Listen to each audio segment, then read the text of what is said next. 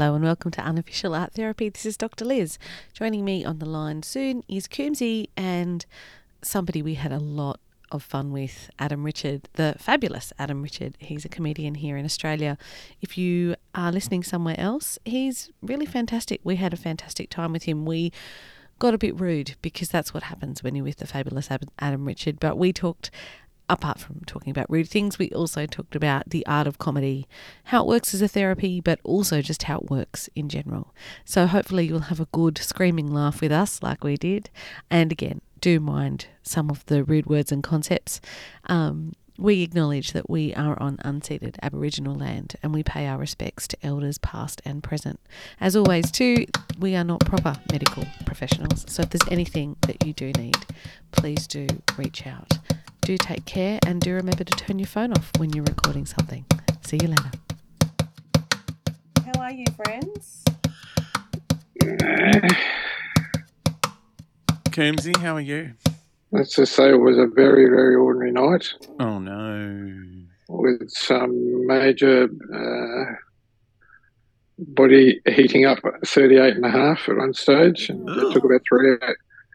Yeah, I just felt really hot in the face about one thirty and I better check this. I went, yeah, thirty-eight and a half. Better break this. Oh, yeah. It took about three hours till I dropped it down a little bit and then um, finally got a little bit of sleep and not a lot. But uh, everyone here's got a cold. As I oh. said, like Lola started yesterday, Janine, and I was like, I've got nothing. Everyone in Melbourne has a cold at the moment. Like half of our office is out. It's all everywhere, yep. But otherwise... Babies are germ factories. That's what they do. Oh, my God. They are so. Yeah. They roll around with other dirty babies. They do. Well, my in favorite, the dirt. Yep. Well, my favourite thing, too, in the height of COVID, because I had a teeny tiny baby then and a two-year-old. Hmm. And, you know, you wouldn't have to think about the number of times you just have to say in your life to another human being, don't link that fence. You know? But it is part of family. Don't put that in your mouth. Or, or, or all of it, or none of it. Or you know, My, my mother used to say that to me right up until my thirties. Um, then she gave up. And then she died. Oh. She's still haunting you somewhere. She was exhausted. She's like, oh, I can't say it anymore. Did she not know what you'd done for a career? No, she died a week after my first stand-up gig. Oh, my goodness. Oh, wow. I know. Wow. Trauma. Trauma. And did you, I mean, do you, I assume you talked about it so you could claim her on your tax. Is that right? Yeah, that's true. Yeah. yeah. she she told everyone when I did like I did a gig. She goes, "Oh yeah, Adam's doing stand up comedy now, using all my jokes." Is that really like, thanks, get... Mum. Don't even let me have this. Well, you took her life force. What do you expect? I know. I. I caused an episiotomy scar that went from one end to the other. Oh, boy. I created a, the bowling ball. Ah. So that's good to know that your mum tells you that, because my kids, both my kids were cesarean, sorry to share, but they know the scar. Yeah. yeah. Because, and you know, there's there's lots of gross reasons why they know the scar, but they know the scar. So, yes. you know, it's good to know that other women have said to You oh, named yeah. me. That your giant head. That's right. She was your fault. Well, she was a bit out of it, and she said, um, "She said to the doctor, how many stitches?" He's like, "Oh, I stopped counting a long time ago." Like. Oh my God! Well, I remember my mum saying to me, depending on how naughty I was, oh, "I was in labour for forty-two hours with you. Oh, I was in labour for ninety-six hours with uh, you." Up you it know. Went. Yeah, and my kids now they say, "Mummy, why have you got a big tummy?" I'm like, "Because you, it was your house, and you did it was not your fault. Up. You did not clean up after yourself. That's your what happens. House. It was your house. Come on." It was oh, your pillow gosh. fort and it's destroyed. That's right. That's right. Clean the bedroom or you're going to end up with a massive gut. That's how it works. So do you have any idea what you've gotten yourself into, by the way? Adam, do you have any idea what we're no. doing here? Well, I mean, no. we're working it out too, aren't we, Coombsy? Yeah, we're getting there. Yeah, so the, yeah, the, the concept is unofficial art therapy, but we're just talking about stuff that we do in a completely unmedical way that kind of makes us feel good. And mm-hmm. comedy is obviously a thing that makes us feel yes. good. And you're a man that does the comedy. Well, not love. anymore, but I I have done. I participate in comedy. we're, we're seeing it from that side because you're multidisciplinary, where you stand up, you write, you know, so all those things are really fascinating to people who just see a comedian get up and do something and they don't think of all the peripheral work that goes on with it. So much work. So much hard work. Can, you, can I? Can, go, go oh, sorry, Liz. No, you go. Can, can I? I just, I just want to tell you how I met Adam. Aware, and I've got two stories that are just poles apart. You may not remember. You may not remember either of them, but how it, can you meet me twice? Shop. I don't understand. It's once or not. Uh, no, no, no. You were once, twice, oh, yeah, three no, times, sorry. Lady doll. That's how. Schrodinger's meeting. I met him and I have two good stories. Oh, okay. That are, so uh, it was at the Shelf at the top in town. Oh, my God. The Shelf was the best fun ever. Like That's why that's, I kept going back. Yeah, that, well, everyone kept coming back. Remember the queue? It was like just a yeah. deranged queue because there were only a limited number of se- seats and it was then it was yep. standing room and yep. hardcore comedy nerds would get there at like five o'clock for a seven o'clock show. Um, and line up. I yep. love nerds so much. I love them. I went there because of Harley Brown. Harley had been the warm-up guy Harley. on Hilsey's show. Harley's and he said best. to me, yeah, he said to me, I'm doing a gig, full stand-up at this place, the Shelf, the top in town, come along. So I did, and Harley was brilliant, of course. And then yeah. I really enjoyed it, so um, keep going back. But one night... Um, there's a new trio called uh, Auntie Donna were just starting. Oh, yes. We had them on every week for about a season, I think. And they were insane. Absolutely insane. Demented. And, yep. They yeah, they come down the into the, the audience. Now, well, now, yep. They the come Netflix down into bank. the audience, you know, and just ask everyone to stand up. Mm. And for whatever reason, they, they decide to grab me mm. and just formed a little... Um, conga line with them heading towards stage. Adam was on the side of stage frantically going, no, no, waving hands, tr- trying to get their attention. Not him, not him. Not Coombsy. And they were just waving back. And they were like, they are totally lost. And I remember looking over at one stage to the side and Adam's like head down, hand on his thing. And he looked up more... and he looked at me. I was more afraid you were going to get naked Sorry. at some point. It's like, don't get Coombsy, his pants won't stay on. Well, yeah, you were going, sorry. And all they'd done was when I got on stage, Brody whispered, what's your name? I said, Craig.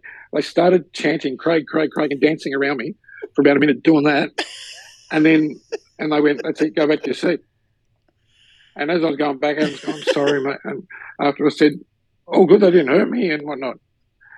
Yeah. But the other story, which is absolutely poles apart, was the Lent Cafe Siege night. Oh, right. Man, oh, man. That had, it was just a horrible, horrible day, and mm. and this show was on that night. We wanted in, and Justin started, and he said, okay, we're going to address what's happened. We need to. But not in a funny way. We're going to talk about this. And I remember he walked down into the audience and was talking about what was going on and what was happening and human emotion, all this. You could hear a pin drop. Mm. And then Adam also spoke as part of it as well. And there was just utter silence from everybody. This is a comedy night. You're expecting, you know, to laugh and whatnot. But the way this was conducted was just one of the most spine-tingling things ever, because when they finished speaking, they just said, what we're going to do now is just going to pause for a minute.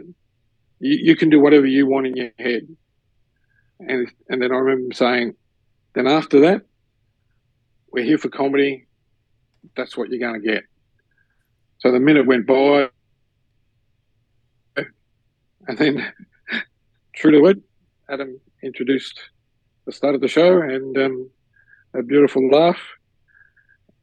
And all of a sudden, we were in the comedy room. It was just, the transformation was beautiful and so respectful in how it was done. I I, I remember that saying to, oh, who was I with? My mate, Greg Whittle. I remember saying to him, I'm I'm never going to forget tonight. And he goes, me either. Oh, wow. He said, the, the, the power of how they done it. And then went on with the show, which was flipping hysterical, always was, and it was always great fun. So yeah, very different sort of... Um, I mean, it's a very selfish thing to do, really. It's like, we want people to laugh, but it, that's going to be hanging in the air, so let's get it out like a fart. What is that? Yeah. I, I like it, though. Like, I, pretty and pretty can, much. Can you tell me, Adam, about, like, because you mentioned your first gig, and we can talk about that if you wanted to, mm. but how you go from that kind of crowd control, because to me the M C has got, like, five different jobs. You oh, know, my God, M C. Like, you know, you're bringing people in, you're keeping the vibe up, you're always, you know, on suicide watch if something happens. You know what I mean? By the audience yep. or by the or by the performer if somebody shits mm. themselves, literally or not. Yep. Plus you've got your own shit going on. Like how yeah. can you tell me about how you do that? Um, practice. Um... so the first time was it terrible though? Like I mean No, no. The first time I emceed was like I was quite bolshy about it. Um, I was offered a, a split M C Um, at the E S P Y, and I was like, "Nah, the whole thing, mate." uh, which is like a two and a half, maybe three-hour show. The E S P Y, it's a long, Whoa. like a long uh, afternoon. It was like we'd start Sunday arvos, like about three, four in the afternoon, just keep going until we drank all the beer, basically. Um, so yeah, and I literally ran out of jokes towards the end. Like at one point I just walked on stage with no pants and I'm like, do you ever get the feeling you've forgotten something? Anyway, uh, here's our next act. You know that's why men are funnier, don't you? Because yeah. you've always got the extra joke. That yeah. we don't have. Tits aren't funny, yeah. vulvas aren't funny. Oh, no, I had underpants on. Funny. I had underpants on. I thought you were going the full Coombsy. I thought that's how I you I wasn't going out. the full Coombsy, no. It's only for special people. Although I have chucked the odd brown eye, like four hundred twenty hours at least. Uh, Classic. Been reported to H R more than once. That's a whole month. I used to do though, pressed hams. I used to do pressed hams on the on the window of the recording studio at the radio station where I worked, like with alarming regularity. Now I've got all these got all these recording files of like lovely Troy Ellis, who used to host the Powerball, and ho- he was our anchor yeah. on the Matt and Joe show in Melbourne um, for a long time. Uh, he would be doing his Powerball ads in the recording studio. You just hear, oh, tonight are. the jackpot on. Oh! Just as he clocked my bare ass on the window. I think, but, can we have a do, moment? Do you know the other one? But, but, mm-hmm. Oh, sorry. I was just going to say, can we have a moment for the poor person that had to clean that glass? Like, just... Sorry, Kimsy. I'm like, I'm like a toddler. I have no care. No responsibility. Yeah. I was just saying, do you know the, uh, so you call it brown eye, but do you know what the, the, the front flash is called? No. No? Oss eye. What is What it? eye? It's called an oss eye. An oss, an oss eye? Oss. Oss eye. Oss so eye. You just stand there, pull the shorts across, hey, pop it back in. So it, it had to be given a name because spreading the bum cheeks was a brown eye. So for whatever reason, the front version is called an oss eye. I, I kid you not. Can you spell that for me? Oss eye. I've never tried to, but I'm assuming O S S. Oss eye, okay. I, I, it's it's not the James Bond Golden Eye. I'm too scared to Google it at work to find out. You know, yeah, yeah, not, I'm going to lose my job. It might be something. Yeah, so there you go. You, you've learned something. I today. did. And is that now? Is that? Are we living? Is this a? Is this just a, a, a boy situation? What happens if it's, if a, if a lady if a lady does that? What she does a lady doodle? Yeah, the or lady non, doodle. Or a non gender conforming oh. person, a non penis owner. Um, like I, I don't know because I've never heard of one a lady doing such a thing. Surely, what makes you think? Surely, surely it would be the gash flash. I've heard it called the. Oh my gosh, that right. is outrageous. So we're we're going to copyright that right now, aren't we? Gash flash. Oh, gash flash. Know, my favourite, the horizontal smile, and I do love. Oh, I love that and one. And I do love the hairy checkbook as well. That one's quite, oh. quite um, delightful and feminist. I thought the hairy checkbook kind of implied. Um, you know, um, a, a transactional yes. business. Yes, it does. Oh, I paid for that with a hairy checkbook, as in, you know, it was free, sort yes. of. That's right, nothing's free, is it? You always pay in the end, yes. Oh, gosh. I had what to put out to get that one. Yeah. Well, it wouldn't be a checkbook for boys, though. No. I don't, I don't well, know. Well, maybe you know. depending, on what, depending on what you want to check. Where's your book? Where's the I've, I've done. I've done a maid of favourite once or twice to get something in return. Nothing's for free. So, so you got oh. this bookshelf for the tape, friends. This is going to work well audio only. So, tell me, can, can you tell me then, like the first? Do you want to tell us about your first stand-up gig? Uh, my first gig, again, was quite pushy. Uh, I was at a Christmas party. Um, Tim Ross had, was hosting a Christmas party, from formerly from American Rosso, now from architecture shows on the A B C. Uh, and so I knew Tim through a bunch of people who all went to La Trobe Uni. I went to La Trobe Uni for, I think, three weeks. Um, anyway, I got up before I had to get a hex debt uh, in nineteen ninety-one, hence the reason I'm at fifty-two studying at U T S right now. Uh, how we met. It's how it's lovely. Yes. We're breaking all kinds of rules doing this. It's good. um, so, yeah, I so I knew all these people from La Trobe, and one of them, uh, my mate Jed Wood, uh, was running a comedy night. And I'd done a couple of, like, sort of comedy things and spoken word stuff. I was studying uh, professional writing and editing at R M I T at TAFE.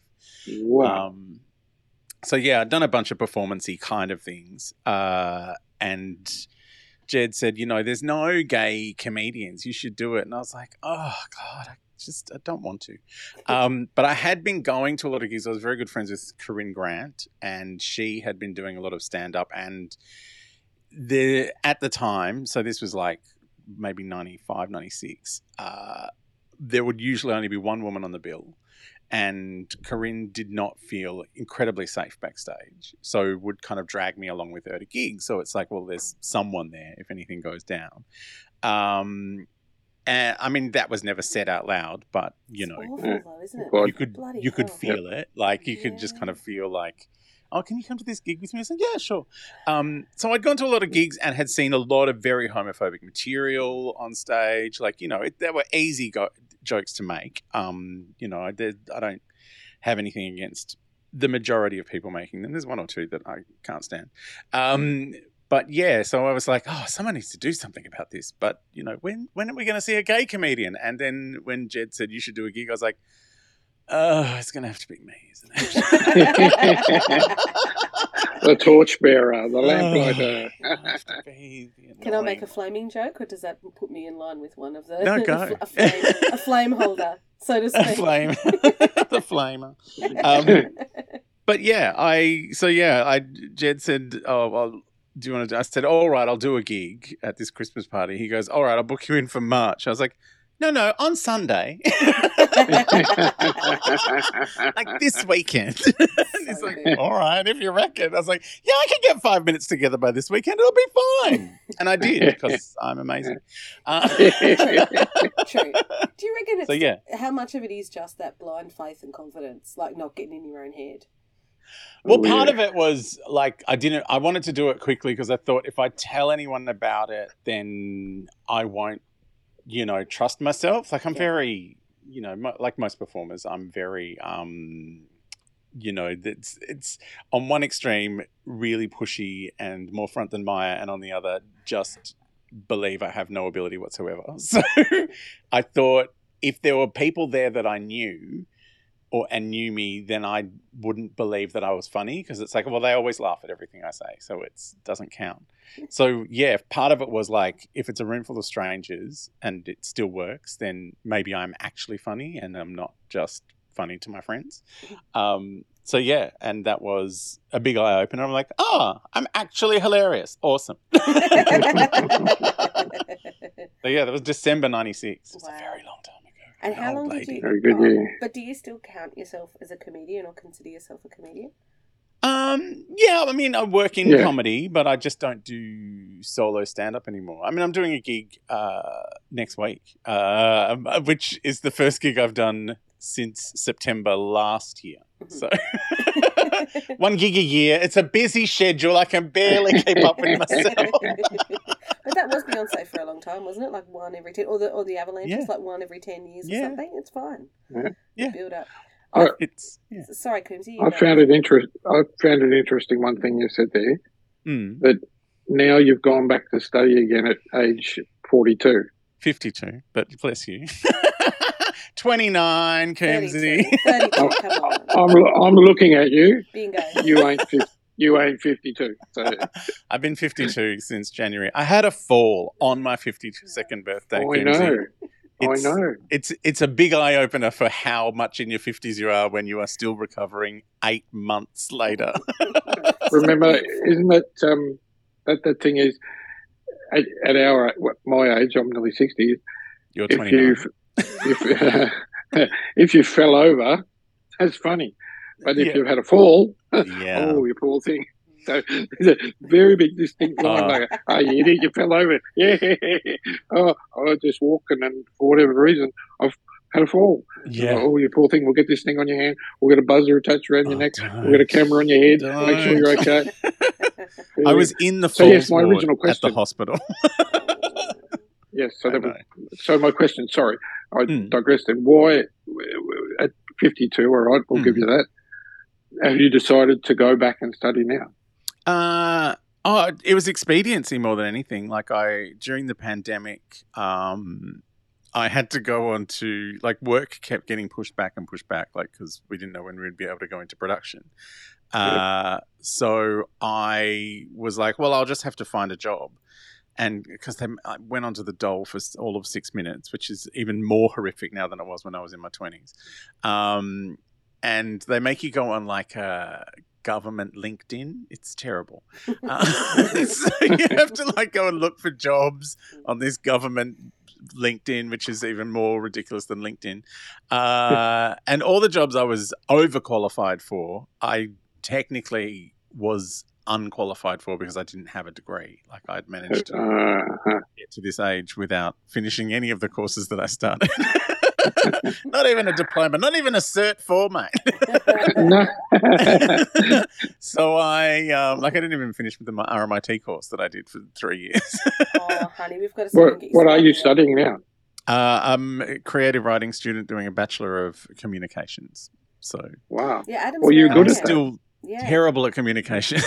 Yeah, that's that's our fault. Sorry about that. People get through no. despite us. No, that's how we met, Coombsy, because yeah. I I did a mm. lecture, a guest lecture, well, which was recorded, I think during mm. COVID or just after it, but I remember, you know, and then I got this email from Adam, we, and I saw the name Adam Richard, and you'd said, oh, but you know, because can't I, be I, that one, surely. I, well, exactly. Yeah. I thought there can't be more than one. Because I'm a massive fan. This is the thing. So I had a real fangirl moment because before that, and yep. we've talked about this, but I mm. subtly harassed Adam at a podcasting conference, one of the OzPod things at the A B C, because I love, love, love, I've loved you in many things, but I love, mm. love, love Talking Puffy in particular. Oh, that's the best much, one. So much that I nearly, you're talking about having a fall, I nearly broke everything on a treadmill at South's Junior's gym. So all of the Puffy, you know, rugby league boys around me, I'm the, the fat girl with glasses running on the treadmill doing her best, listening to the filthiest filth of all of the filth that has ever been filthed. The wrongest podcast that's ever been made. Every bloody second of it. So, you know, when you emailed well, me and said, oh, I'm like, oh my God, that's the same guy. Holy I got shit. That surprise. Yeah, well, when when I think you, you posted something on, on Twitter or whatever it is, and then Adam replied, what? How do these so two know each other? What's going how on? How do you know Adam? That's right. And I thought, isn't this a wonderful world? Worlds collide. And then when I dropped you a message the other week saying, um, look, is there any chance that you do this for us? And you said, absolutely. But, yeah, yeah um, thank you. And you said, but I'm sure there are other people more high profile, better than me, or whatever. I thought, well, when I'm we more fun and available, this, I get that. Nobody else has oh. made me nearly literally break my nose on a treadmill. Just so that you know. Just Billy Connolly, nah. Robin Williams, forget about it. Back in the day, you know, all of the other Adams and the Wills for that I, matter. No, only you. I will. I will say that Talking Puffy or the Puffcast, like yes. I've always said about Toby and Scott, like they. There was, I feel like it was a gestalt ent- entity that none of us were ever as funny as we were in a group. Like there was, it, it was like, I mean, it was gay cubed essentially. Like there was, it would just, we would just push each other to do the wrongest and say the weirdest and most deranged things.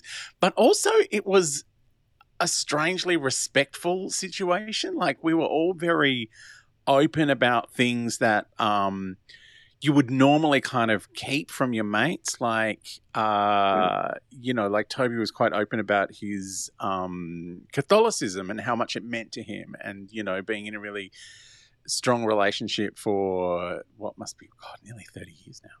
Um, you know, that kind of, it was just a really great space. And we used to get on really good guests, like talking about sexuality and health and all that kind of thing in between.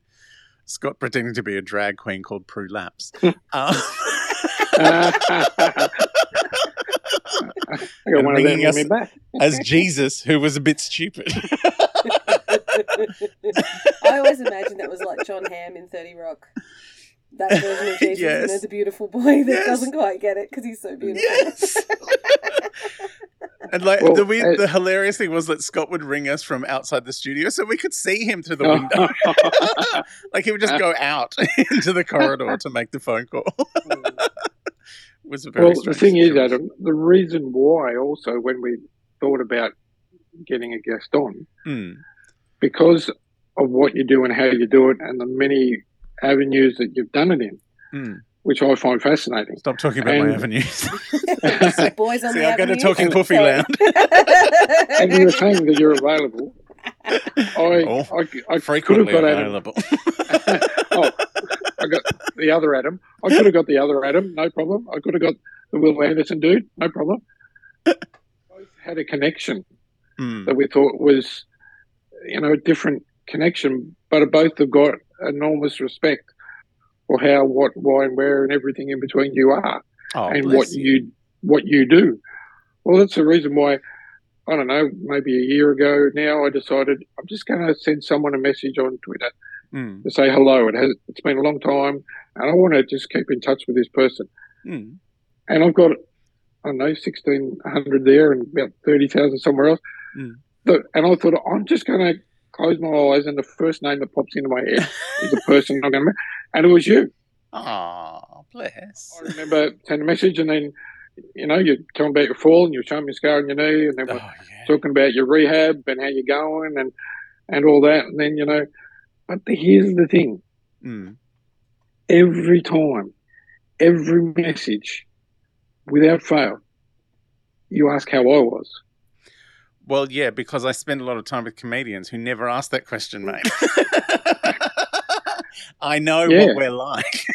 and, and I wasn't... It's I, a conscious like, effort to not be a psychopath. I was like, don't worry about me.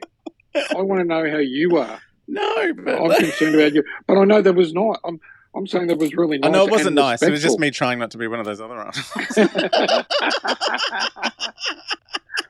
Well, I just didn't want you to think I was anything like anyone else who we could mention. No one else. Well, his names might have come up already. I was going to say we don't, we don't have, we don't have insurance. I've got, I'm married to a lawyer, but I'd have to pay him. So, and we've talked about what method that might be. So, please, let's just everybody keep it. Don't nice. defame everyone. No, defame. no allegedly, allegedly. I can't, I can't believe you've invited me on without public liability insurance. You're in trouble. Technically, I'm at uni. Does that count? I don't know. Don't know. I'm in my office. I mean, technically, you're my teacher. No, actually, well, I'm a well, member of staff. No, I don't think yes. we. No, I'm think... a member of staff as well.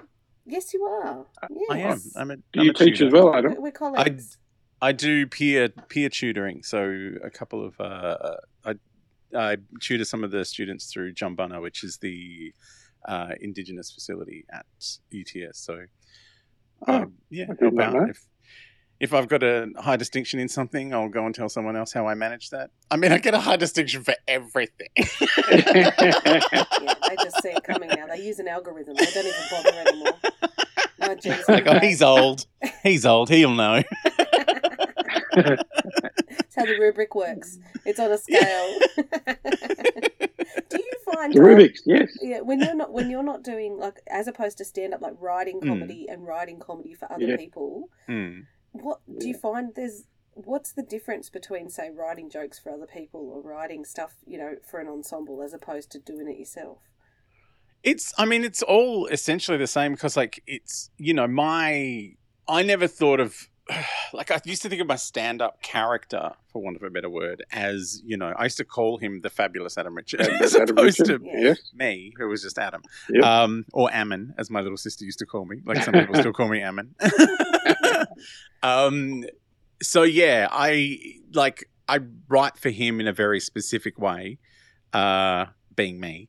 Um, and I, you know, my stand-up character has a very specific kind of arch voice. Um, but yeah, it's like if I'm writing stuff for Tom for Hard Quiz, Hard Quiz, yeah, it's again, you know, he has such a singular voice. It's hard not to write in his voice. Like, it's actually kind of easy in a way because you're just like, oh, Tom wouldn't say this, this, this, or this, but he would exactly say that. So it's um, like even with the That's questions, an, it's amazing skill.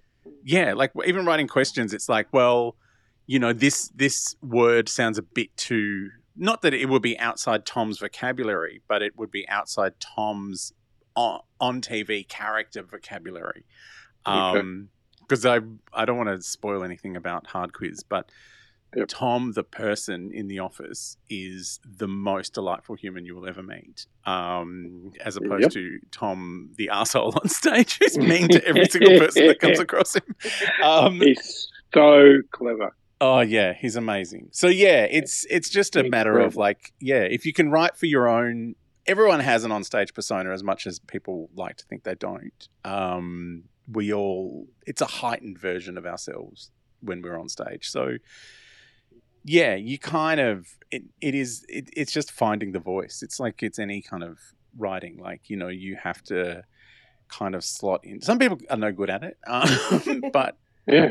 it's just, yeah, finding a voice that, that works for whoever you're writing for. And if you're writing, uh, yeah, like narrative comedy, like that's a lot of different voices. Like that's um, a whole other skill because you, but you kind of find it like, as any writer will tell you, sometimes the characters just take over. Like you're not, you you don't really even need to think about it. Like it's just like, oh, that person would never say that, and so you you're trying to shoehorn things in there. You go, no, that really doesn't work because I just can't hear it in their voice. And it's the same thing with writing for Tom or writing for myself. It's like, yeah, no, I just I can't I can't sell that.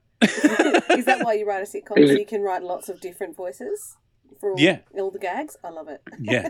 It's so much fun. Yeah, because you get to write like both sides of the dialogue. Instead of when you're doing stand-up, you're you're you're yeah, only, it's yeah, it's a monologue. Unless you're talking to the audience, which this is my favorite thing. Um I used to love teaching stand-up. Like I would like it's the best fun. Um and it, the question everyone would always ask is, you know, how do you do crowd work? Because like, oh, all right, I'll do a class on crowd work. Um so I got everyone, I was like, okay, everyone, the secret to crowd work is failure. Because you go, you talk to someone in the audience and just nothing funny comes out and it is just a boring conversation essentially, and it's unentertaining, it is unedifying, it is just a really boring conversation. And then on the way home from the gig, you'll be driving and think, oh, you know what I should have said? And you lock that away, and next time you talk to someone and they have – because people only have like a finite number of responses when they're like a rabbit in the headlight talking to a comedian on stage. They're like – they're freaked out.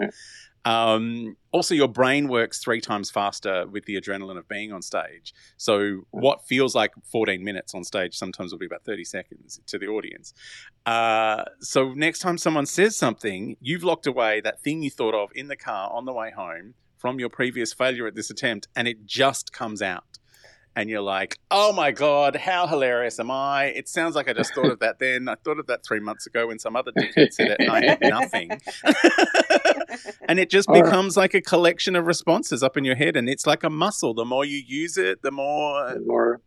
the better you get at it. And that's why Tom's so great at it, because he does it every single day. Like that's, you know, mm-hmm. he's talking to audience members and, you know, just being awful to them uh, in the most delightful way every day for work. Like you, you can't not be good at something that you do all the time. Like yeah. it's. I remember awesome. sitting in a, on a class that you done or at, at the lounge one night when they were yeah, doing yeah. those Tuesday night things. Yeah, yeah, that's and... right. I told everyone about the failure. Well, I remember clearly. Um, I come up with a, what I thought was a good joke, mm. so I told the joke. Mm. And it was about me being in a coffin. I said, it's clearly going to be a Tuesday with my funeral, and it's clearly going to be an open casket. Mm. And obviously, I'm going to be stark bollocky mm. in the nud. And most people laughed and thought it was all right. Mm. Afterwards, you. To, I, I want to talk about that joke. Mm. I don't like it. And I went, righto, well, you're the mo- I mean, I'll take notice of you. So why don't you like it? And what? what's – I mean, everyone laughed their head off. He goes, yep, fair enough. But here's the thing. He said, the first thing I got was an image of you in a coffin. Mm. And that's an image that makes me sad. And I totally forgot about the words. I just had this image of you, and I don't want to see that. Mm. And you said – imagine your family hearing that joke. And I went, yeah, it's gone, never done again. And I've never done it again. Like I thought that was brilliant. It's, yeah, there's a there's a way of doing that. Like I used to have a whole bit about, um, uh, you know, being in a coffin. Uh, but it was, I wasn't naked. I had my undies on. But also I was in a rotisserie. And... Was it a leather coffin? I was on a rotisserie spinning around while Better the Devil You Know played by Kylie. No, spinning around by Kylie? Come on, or was that too obvious? That was too obvious. sorry, sorry. sorry, Sensei. I mean, then I'd have to wear gold shorts, and no one could pull that off in a coffin. uh, what? But yeah, it is, it is a, it's... This is a thing that a lot of people, especially new stand-ups, don't ever think of the images they're creating. Like, yes, you're alone on stage, um, but what you wear is really important, what people see, because that's their first point of contact. And, like, a lot of people just turn up in, like, a T-shirt that looks like they've picked it up off the floor and smelt it to make sure it's not disgusting. Um, sometimes I don't even think they do that. Yeah, I was going to uh, say, I'm sure I've seen some that have not.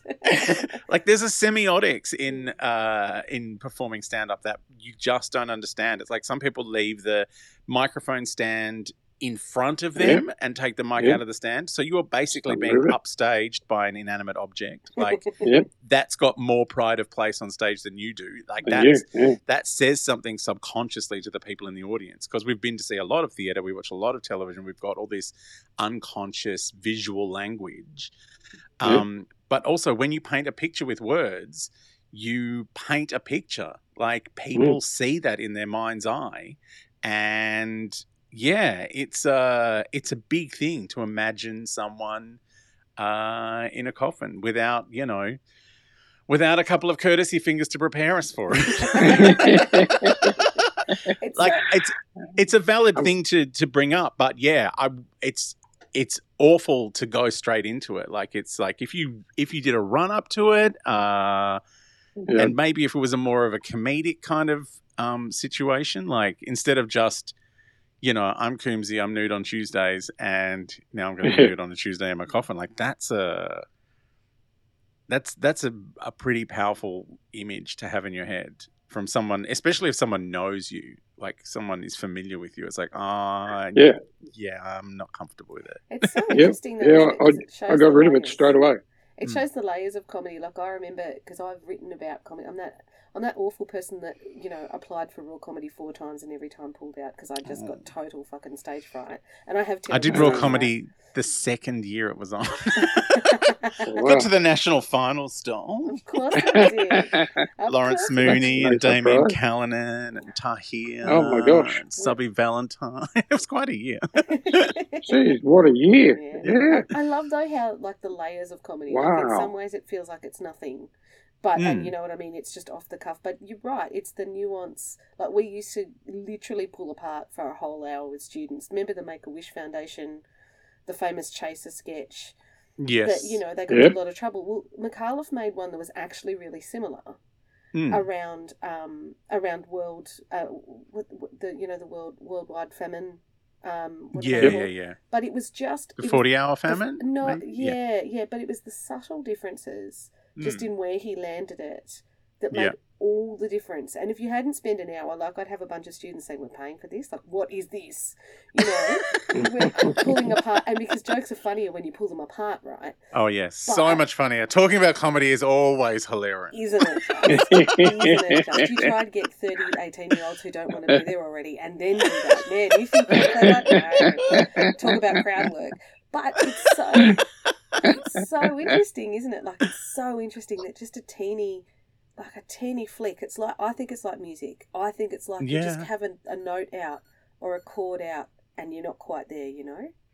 Yeah. Well, I so I learned about stand-up from doing uh, theatre writing with um, the acclaimed playwright Peter Murray at R M I T. Uh, and... you know, it was ba- it was a performance writing course. It was, you know, like part of the R M I T um, professional writing and editing class. And oh. I, you know, she always used to talk about the the iceberg, that what we mm. see on stage is the tip of the iceberg, but you still need to do all of the work. All the other stuff. Like the yeah. other ninety percent needs to be there mm. because it's, you know, it's a foundation. And anything you do in stand-up has to have all of that behind it. It's like you can always tell, like when someone's on stage and they're. I remember one of the one of the most heartbreaking nights for um all the kids that would come to the Comics Lounge to learn how to do comedy was I, I crushed all of them, uh, all of their spirits by saying you need a reason to keep going, because if you're here to become famous, yep. uh, get on Instagram and flounce around in your underpants with a six pack, because that's. Yep.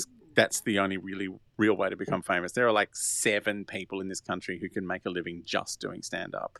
And then people whose names you know, that's like Carl Barron, Will Anderson, Tom Gleason, like, you know, Judith Lucy. Like, these are the people you who make a living doing stand-up. The rest of us have to find other jobs because it just is not financially viable.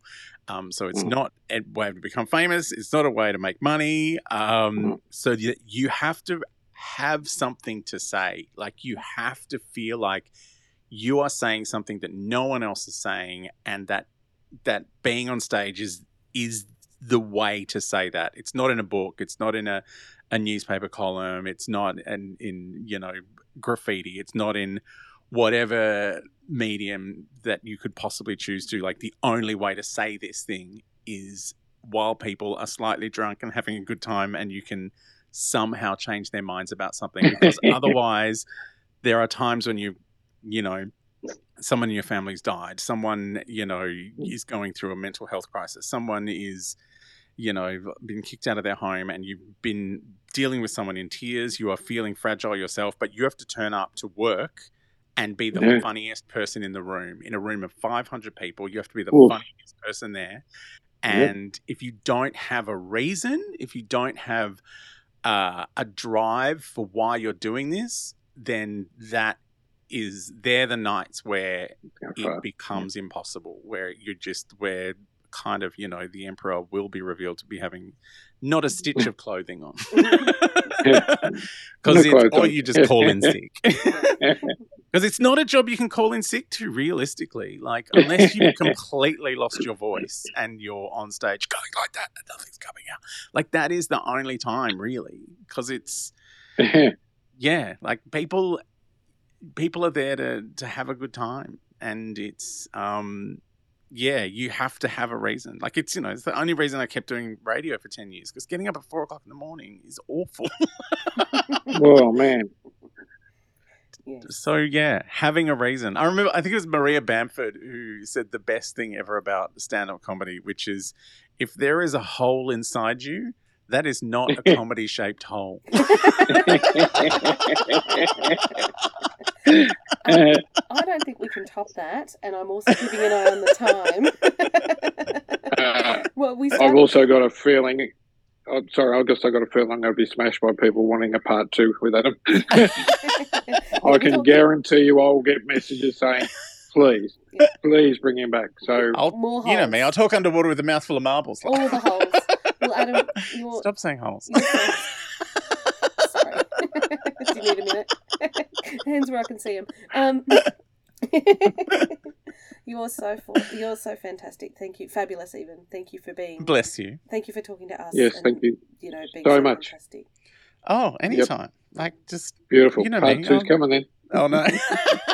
Let's record it now. No. I don't have to go back to work at all. I really students, do. Students, yeah, me too. Thank you so much, both of you. Thank you. Thanks, darling. Guys. We'll see you soon, Coombsy too. See you later. See you guys. All right. Thank All right. you. Bye. Bye, babe. Bye, babe. Bye. Bye. Bye, babe. Bye, babe.